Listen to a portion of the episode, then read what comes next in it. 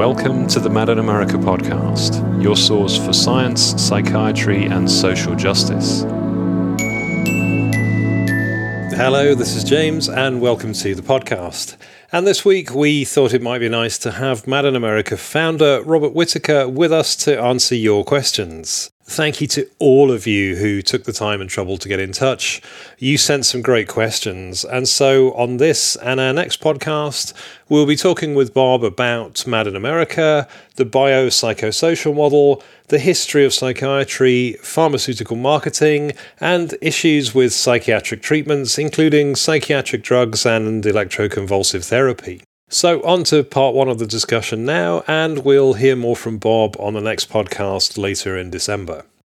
Bob, welcome. Thank you so much for joining me again for the Mad in America podcast, and also to spend a bit of time this time answering reader and listener questions, which uh, people have helpfully sent in. So, firstly, welcome. It's good to have you on. it's nice to be here again. Thanks for thanks for inviting me.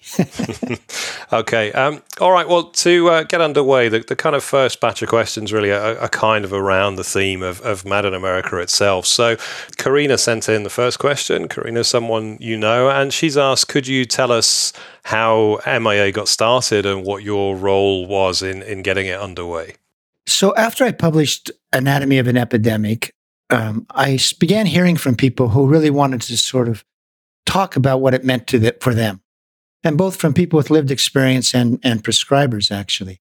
Now, at that time, I already had a personal blog uh, because Mad in America was my first book. And so I had a, a blog related to that. And so I began just running their blogs on my personal blog. And then it became obvious that really it would be really helpful to have a website that did several things provided a forum for people with lived experience to talk about their experiences, to provide a forum for people just to write about what were their thoughts about how we might change psychiatry, prescribers, family members, activists, that sort of thing. And then three, of course, is if you look at Anatomy of an Epidemic, it's really a story about how we as a society have organized ourselves around a false narrative, a false narrative of science.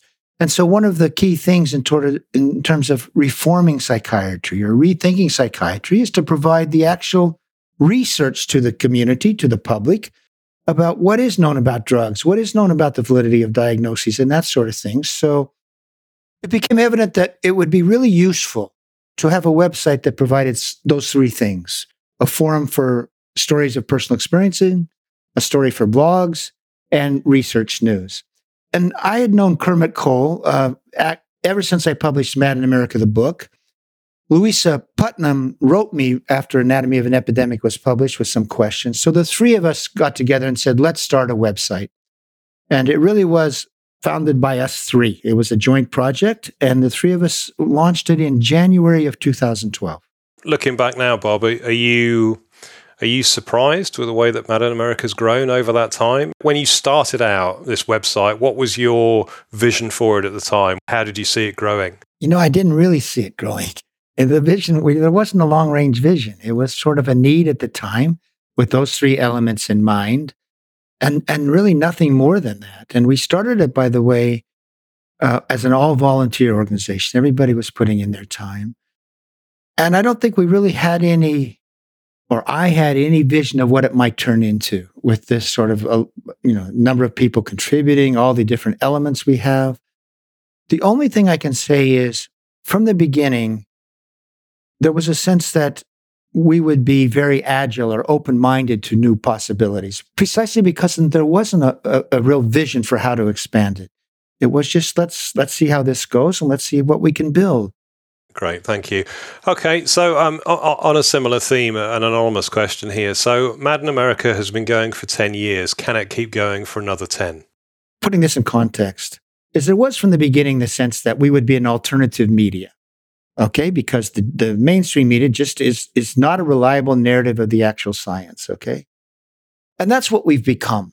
That's not what we were in the beginning. We were much smaller, but we really are now serving as an alternative media. You can't find what's on Mad in America anywhere else on uh, on the web in terms of the information about drugs, research, news, and the variety of of opinions, personal stories, etc. So we're actually now, what, 11 years in? And I think we occupy a very important place, not just in the United States, but globally across countries in terms of helping society rethink of possibilities and, and consider other possibilities and do so in an evidence based manner. So I think it's important that we do continue. However, I will tell you there are challenges. And the biggest challenge is financial, frankly. And right now, as you know, we're hitting a bit of a crisis. We're just, we've expanded to a place that far outstrips our donations. So we have to make, we have to rethink how are we going to keep on funding this? So I can imagine it keeping on going another 10 years, but we now have this very real challenge. How do we fund an alternative media that can't tap into the, any of the usual sources for, for funding, even grant sources, because grants go to, by and large, those that are sort of close to the mainstream idea. So, yes, I can imagine us uh, staying alive for another 10 years yes, I hope we'll stay alive for another, another 10 years, but it's not easy being an alternative media, uh, you know, finding the funding to do what we do. So, James, one of the things we're considering now is adopting a subscription model. And under the subscription model, what will happen is we'll have some, some of our content, or in order to read it all, some of the resources, some of the science news, in order to read the complete article, you're going to have to subscribe. Now, under this subscription proposal, you know, it'll be a, a minor fee, like $5 a month, maybe $40 a year, and we'll provide some other benefits like free access to events and all. And we will include a free option. So if anyone can't afford that, they can write us and we'll set them up as, as a subscriber in that way. So what we want to do is make sure that everyone, no matter what their resources, will have access, full access to all our content. And then basically what we're going to be doing is asking people who can afford $5 a month, which isn't a, a, a large amount, to support us in this way. And, and I'm hoping this, this will, this will provide a solid way for going forward with our revenues. We've been a free, ad free site now for 12 years, not a single ad, nothing like that. We want to keep it ad free that preserves the reading experience. Um, so that that's the goal. And now, you know, James, this year we're going to have, as you know, something like 6 million uh, unique visits to, to our site. So hopefully we can convert the, you know, those visits into a nice, a solid subscri- subscription base. And by the way, if we do that, we should have resources to continue to expand our efforts, our original journalism, that sort of thing. Yeah, absolutely. That's great. Thank you, Bob. And um, another an- anonymous question here. Are, are, you ever worried that Mad in America's reporting and blogs might cause harm? And, to, you know, to give a little bit of context here, uh, a few weeks ago, Allen Frances on X now used to be Twitter made a claim that Ma- uh, Mad in America advises people to go off their drugs, which is, of course, is not true. But that's one example, I guess, where someone used social media to try and cast aspersions on what Mad in America does. This was a claim that, that was, was used to shut us down right from the beginning.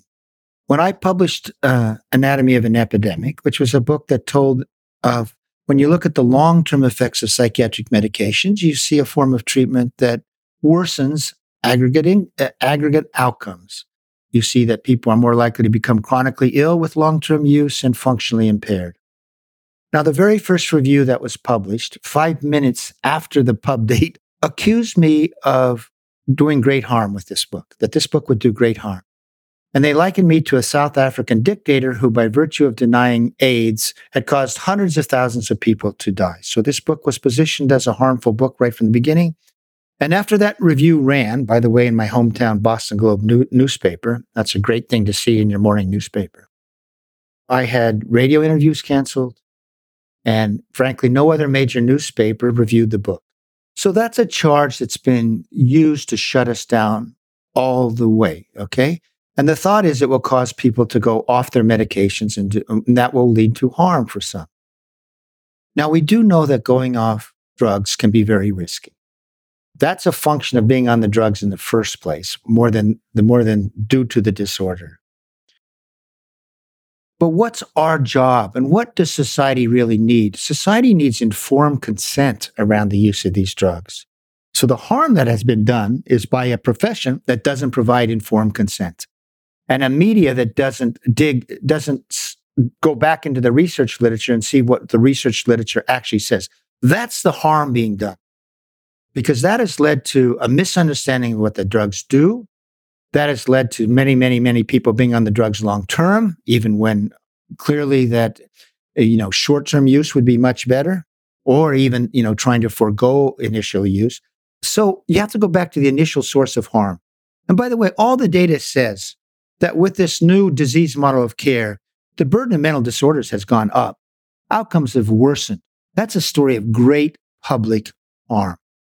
So unfortunately, what is needed is an alternative media that provides informed consent. And that means providing information about what drugs do and what are short term effects, what are long term effects. And that's what we provide. Now, I will say I've heard from, we've heard from so, so, so many people who say this information has given them a new life, a new understanding of what happened to them, and they took a different course. So that's a story of actually great benefit from informed consent. And then you go to, do we advise people to go off drugs? Never, ever, ever, ever. In fact, if you read Mad in America, it tells you how perilous, how difficult it can be once you're on these drugs to go off the drugs and that you may experience difficult withdrawal effects. And we're very honest saying that we don't even know if the brain resets itself for everyone. So all that is informed consent. So we never advocate for any, any mode of action, any mode of therapeutic action. We're just trying to give people the information they need to make informed decisions.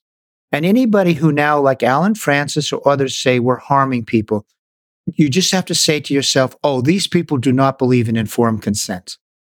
They believe in people being uh, information kept from them so they will keep on taking their drugs Perfect. Thank you, Bob. Uh, and so, next, uh, another anonymous one. Um, Mad in America's mission is to serve as a catalyst to rethinking psychiatric care in the United States and abroad. What would need to happen for you to consider that mission fulfilled? In a way, I think the mission is is happening. The fulfilling of the mission is happening. If you go back 12 years ago and look at the narrative that was spreading throughout the internet and to other sites and even into mainstream media, it was very different. The chemical imbalance story was still alive then. The disease model was still alive there. There was very little talk about in the in the public media about withdrawal effects. There was very little talk about how, in essence, the whole disease model narrative had fallen apart. Now here we are 12 years later, and there's there's increasing discussion about withdrawal effects. There's an acknowledgement, even within the profession, that the disorders lack the diagnostic categories lack validity. There's even admission now that uh, there has been no in- improvement in outcomes. Now, they don't want to say that outcomes have worsened in the last 40 years, but there's that acknowledgement. And then there are calls for radical change coming from the top. And I'm speaking specifically of the when the when Dainius Puras was the United Nations Special Rapporteur for Health, he made these calls, and it was a call that was basically consonant with what we have, in essence, been advocating through our reporting. And of course, now the World Health Organization has twice now uh, issued new documents, 300 pages in length, saying we need a radical change away from the disease model and toward this human rights model, one that recognizes that, you know, there are social determinants of health. Disorders don't just occur with inside the individual, but in the in-between spaces and how society organizes itself. These are all themes that that's a new narrative. And these are all themes that we have been, been advocating for a long time. Now, the question is will the mission, mission ever be done? Even as these calls for a new narrative have come forth, and even as they're gaining sort of a foundation in the general public, the, the form of care hasn't changed. Forced treatment is on the increase. It's still basically drugs, drugs, drugs, drugs. It's still sort of marketing stories that you need these drugs. So there's a sense that I think in order for the mission to be accomplished, you'd have to have a new storyteller, not psychiatry as the storyteller, as this, you know, ha- having authority over this domain quote of medicine.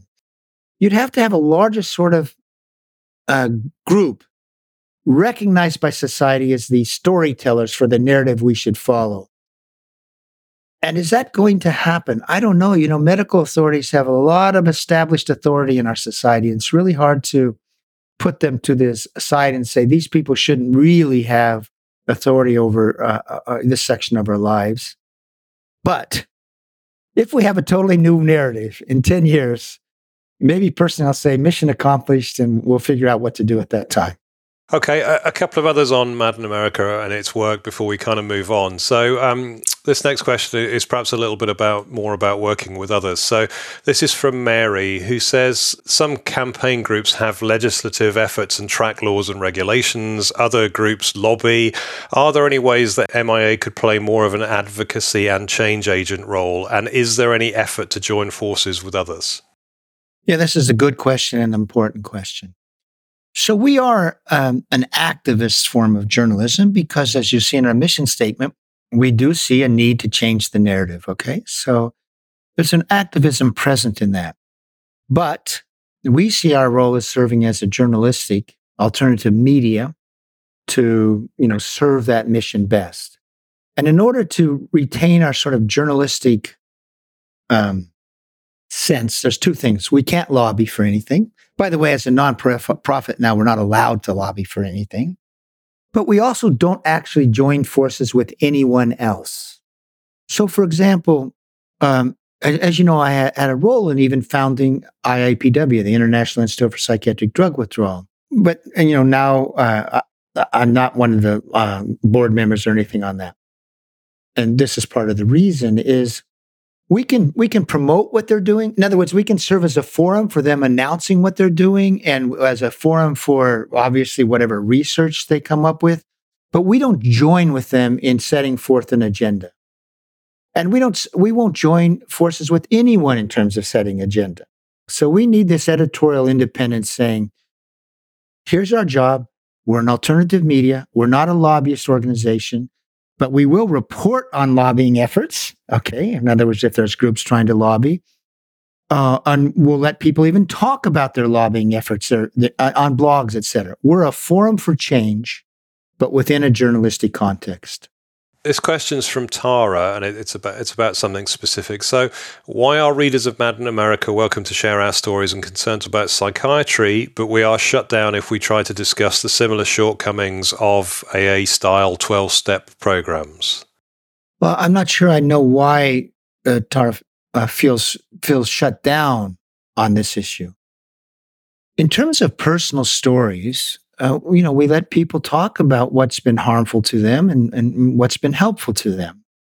And for example, I'm sure people have talked about help coming from 12 steps. And if people found it um, harmful, and you know, it's a personal story that's well written and all, I don't, I don't believe we wouldn't uh, include that. So there's nothing saying that criticism of 12 steps is off limits. In fact, we have a sense that criticism of any type of therapy is not, is not off limits. So, you know, this person can write me personally, but there's no sense that Mad in America wouldn't uh, publish a story by an indiv- a personal story by someone who's, you know, had an unfortunate experience or a harmful experience with 12 steps. Thank you for that clarification, Bob. Okay, so I mean, I guess a little bit moving on to look towards the future then. So, um, this question's from Lynn who says, I would like to know why you think we've not seen a multidisciplinary approach to solving the problem of so called mental illness. Why is there seemingly no or little interest in the areas of soft psychology, philosophy, sociology, religion, history, and even literature and the arts? So, great question. And often when I you know, am asked to give a talk and I ask what we should do, I, sh- I think we need a rethinking that involves all those things philosophers and understanding of history, an understanding of literature and arts, because that's two things happen when you broaden into this multidisciplinary understanding. One, you get a different vision of what it means to be human than is, than is present in the di- diagnostic and statistical manual. And of course, the image you get of humans is that we're very emotional creatures. We have difficult times, grieve, you know, we have ups and downs. And it's not like we're in control of our emotions all the time. And even psychosis can be seen as, you know, Psychosis mania is part of the human condition.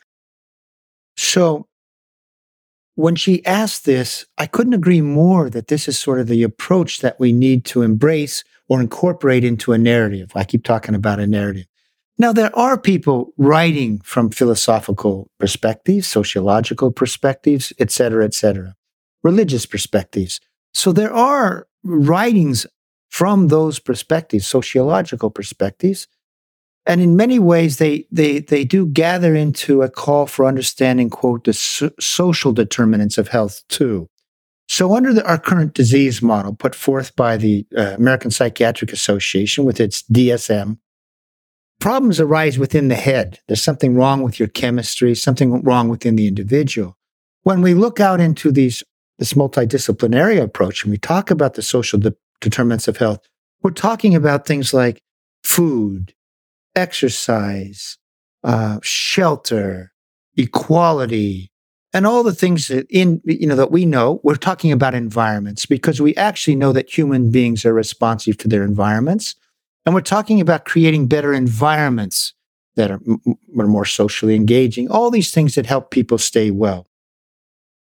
So that information is out there. Now this person is asking, why isn't that story incorporated into the mainstream narrative of the disease model? Because, very simply, the disease model was invented by the American Psychiatric Association because that was a model that gave it authority over this domain of our lives. That's number one. Number two, that was a model that turned them into medical doctors in white coats. And that's a, that's an image, a branding that has great value. And also, of course, it's now if, if the problem's inside your head and I'm a medical doctor, prescribing drugs is going to be the go to thing. Now, who loves that? The drug companies. They love that model. The drug companies can't, can't sell a drug to like uh, provide shelter. They can't provide a, a drug that provides food, nutrition, exercise, socialization. They need it to be focused in, lo- located inside the head. So you have these two strong forces a medical discipline, a medical guild who wants to maintain this a, a disease model, pharmaceutical money uh, pour, pouring into it. And finally, there is a larger medical uh, uh, foundation for this or, or, or, a reason for this. And that is for the last 70 years, at least in Western, Western medicine, we have been prompted, I mean, we, the public, to go to our doctors and expect a pill for every ill. That's one of the things that we've been taught. So it also feeds into this idea there are magic bullets out there. that can make us better than well for or better than, you know, they can alleviate all sorts of problems. So we as a public have been conditioned to think pills have the answer. So you add those three conditioning, medical discipline, and, and pharmaceutical monies. That's a powerful coalition that maintains this disease model, even as it is seen as failing, even as it is seen as not evidence based even as it is seen as being harm done. And even as if you ask the public, what do you really believe? They'll move to the sociological, philosophical narrative in a second. Yeah, absolutely. And while you were talking, Bob, I couldn't help but think about the articles that we share from our global partners, so the Mad, the Mad in the World global sites, who often write about these and apply their own cultural lens, which is very, very different from the Western centric lens, isn't it? And they're often talking about it in a much less medicalized way. And it's fascinating to see how different that can be when a different cultural lens is applied. Yeah, this is one of the, I think, one of the things in terms of our growth that has been so important. We now have 50, 15 affiliated websites in 15 other countries. We they come from Mexico, you know, they come from Latin America, they come from Europe, and they, now we have one in Mad in South Asia. First of all, you have to say, why are these affiliate sites uh, springing up? It's because the, the disease model is failing in every country. And there was a globalization of that disease model. The DSM was promoted, you know, not just through Europe, but to Latin America, to Asia, et cetera. So there is this growing grassroots resistance. But the other thing goes exactly to what you're saying. We can learn from each other. We can learn from what they're doing in India. We can learn from what they're doing in Norway. We can learn from what they're doing in Brazil. So, this sharing of information across our affiliate sites, across cultures, is a way to give readers insight into the many possibilities for rethinking these things and, and seeing how other cultures have done it, what they're doing, take inspiration from them, learn from them, and that's one of the things that Mad in America is now providing. And one of our real initiatives in the coming year is to further this sort of exchange of information among all sites, meaning sort of information from Mad in America, particularly our research news to all the global affiliates, and and among the global affiliates and back to us, information about what's going on in their countries, what initiatives are happening. So, one of the things Mad in South Asia is working on right now is looking at the long history of traditional practices for treating psychosis in India, which is of great interest because when the World Health Organization did a study of schizophrenia outcomes, where did they find the best outcomes in the world? Rural India that actually still was practicing these sort of practices. So that's an example of what we can learn from this this Mad in the World uh, network. Okay, and um, a question from DB who's asking about the biopsychosocial model. So they say psychiatry insists it practices a biopsychosocial model and so often expects the public to accept that as a given. But do patients report the same? Has there ever been a big study on psychiatric patients ranking the emphasis placed on bio slash psycho slash social in their experiences of psychiatric treatment? So the biopsychosocial is basically a branding me- message from psychiatry. They, they, it's a way for them to say, "Oh, we're not just pill prescribers." So as much as anything, it's something they say to themselves to to feel good about what they do, because obviously they know that there are psychological aspects and social aspects. But really, going back to the 80s, they started calling themselves psychopharmacologists. So as they said, really, we're going to be in the we're going to be prescribers of pills and we'll leave these other stuff to psychologists, et cetera. Now, there's been, I think there have been studies going back about uh, what percentage of people were told they had a chemical imbalance, even after within the research field that had been abandoned, say a, a problem with their serotonin. Um, and you can certainly see that there have been surveys about how people have been treated, and not just in the United States, but certainly throughout Western countries when they've come to even starting with their GP, even before they hit a psychiatrist, it's been very much a disease model that has dominated. And in fact, if you listen to patient experiences, they over and over again tell about how there's little interest in their psychology, little interest in social issues, and little support for even exploring them. And of course, in the United States, you get like 15 minutes with your psychiatrist. So they're basically pill pill reviews. And I think there have been some surveys um, that have documented this. Now, in terms of going forward, you could do a documentation, a survey, a study about where is it still a disease model? I presume people, psychiatrists, are getting away from the chemical imbalance story since it's become sort of a source of embarrassment for the field internationally. When I was in Brazil last week and like giving a talk, a psychiatrist stood up and said, "Yes, we've known that this there was no chemical imbalance for for years, and we shouldn't be saying this." So I'm not sure if I mean it would be interesting to see if people are still saying it. I, I sort of think that it is now passe and uh, has been discredited, but I guarantee you. There's still pills as the first form of treatment. That's what they're focusing on. And they're still saying these pills are good for you. And maybe we don't know how they work, but they work.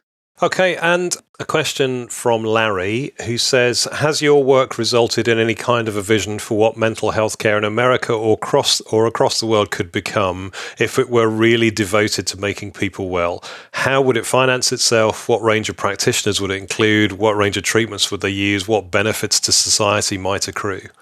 Well, if we go back to that earlier question, James, about if we organize ourselves around a narrative, that one, a narrative that did incorporate our understanding of human beings through literature, art, religious tracts, etc. And we also understood that there are social determinants of health. In other words, environments matter. Then, of course, we would have to do a couple things if we are able to organize ourselves around that. One, if someone was in distress, we'd have to think about how can we improve their environment? In what way can we provide support? But even beyond that, you'd have to say, as a society, how do we better organize ourselves as a society to nurture the, the health of our citizens? And it might be in terms of helping them engage socially, find meaning in life, better equality, better housing, better food, better exercise, etc. So, first of all, will we? I think the question is, will we ever have that? Right? I don't know, James. I mean, in terms of uh, in terms of society rethinking itself, you know, capitalism is a powerful force, and capitalism really is about making money and providing opportunities for funneling money into you know, certain people in, in positions of economic, you know, authority, so to speak, or, you know, that have companies or whatever it might be. So I, I, there is a sense our economic system is at odds with an organization, a society that nurtures mental health. So you're asking me, are we going to get rid of capitalism? I, I don't think so. That also goes to this question of financing it. Our current system generates huge profits, of course. And it is, oddly enough, though, largely funded by the government. So, for example, in the United States, if you look at spending on psychiatric drugs, about 60% of it, 60 to 65%, is funded by the, the American government through Medicaid and Medicare. Now, the rest is mostly funded through uh, uh, you know, health insurance that people are paying for.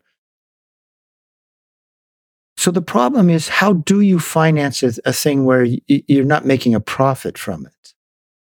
Um, now, if you could have a government that said, okay, let's fund respite houses or well, let's fund medication free care and let's do so because it'll save us money in the long term.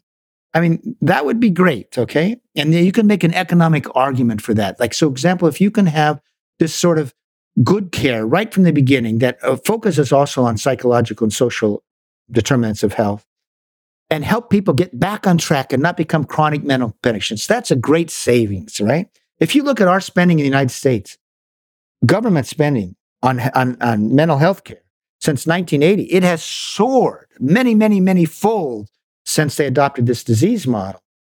So, from a spending point of view, you can make an argument we need to rethink this disease model of care. And I think that's actually the best argument in terms of for really change that can be made to legislators. This is a failure. It's an expensive failure. If you want to cut your, your government spending on mental health, look about providing these larger sort of holistic uh, care right from the beginning. Look at exercise, etc., and that'll save you money in the long run. Absolutely. Thank you, Bob. And this question from Laurie is, kind of a, along similar lines. And Laurie says Do you honestly think psychiatry could ever change to become an industry that truly helps people and society as a whole? Yeah, you know, here's the problem is psychiatry today, you know, to become a psychiatrist, you go through medical school. So you adopt a medical thinking and you adopt a medical identity. And you've invested in that. Now you, you can want to help people, okay? You can be a very caring person and go through that process and you can choose psychiatry for that reason because you want to help people and you want to help them get their lives back. The problem is, and again, I keep going back to this narrative, it's not just a medical problem. It's sort of a whole living problem. So what psychiatry would have to do is like would have to say rethink itself rather than have authority over this domain of our lives, be the one that determines things. Could they become part of a larger, you know, multidisciplinary di- way of thinking about this, way of categorizing this, way of responding to that, which means they'd have to give up their their position at the as the leader of this whole story because they're right now as the medical specialty they're on top of this whole pyramid we talked about of psychologists, sociologists, religion, etc. They're at the top. They're the ones that when the media calls up someone, they call up psychiatrists for this. So will they give up that power, that domain, that authority, that sense of self? That's really tough. It's tough for people who see themselves as a medical training and go through medical training, not to see themselves as the top of that perch. So it's going to be difficult. Okay you know, we have a younger generation coming through that is more humble about being a doctor, I think, than before. More aware, sort of, of the, a need for humility. You know, there's more women doctors coming through now than in the United States. So that old image of the male doctor, know, know all, is, is diminishing. And I, I hope I don't get in trouble with this, but sometimes I think um, the younger generation and also women professionals are more willing to share power so, could we move to a place where psychiatry sees itself as a part of a power sharing arrangement? That's the hope. And the hope is also that they will develop a humility. Now, medicine is about saying, we know, we're learning, we believe in the progress of medicine. And the thing that we've learned about mental disorders is the brain, of course, is so, so, so complex and mysterious. And of course, the brain is attached to the body, that sort of thing. So you have to have a, a humility about like what's going on with people who are depressed, what's going on with when they're ma- manic, what's going on when they're psychosis. And that humility so often says, we don't know what's going on. And therefore, we have to be open to saying there might be a lot of different approaches. So remember, medical training is about saying we know. Psychiatry needs to adopt a position of humility, saying we don't know. And how can we join with others in, in creating this sort of holistic system? It's a big ask, but that's the hope. So, once again, thank you so much for all of your excellent questions. And in the next part of the discussion, we'll hear Bob's thoughts on the history of psychiatry, pharmaceutical marketing, and issues with psychiatric treatments. So, please do come and join us. And until next time, take care. Thank you for listening to the Mad in America podcast. For more news, views, and updates, visit madinamerica.com.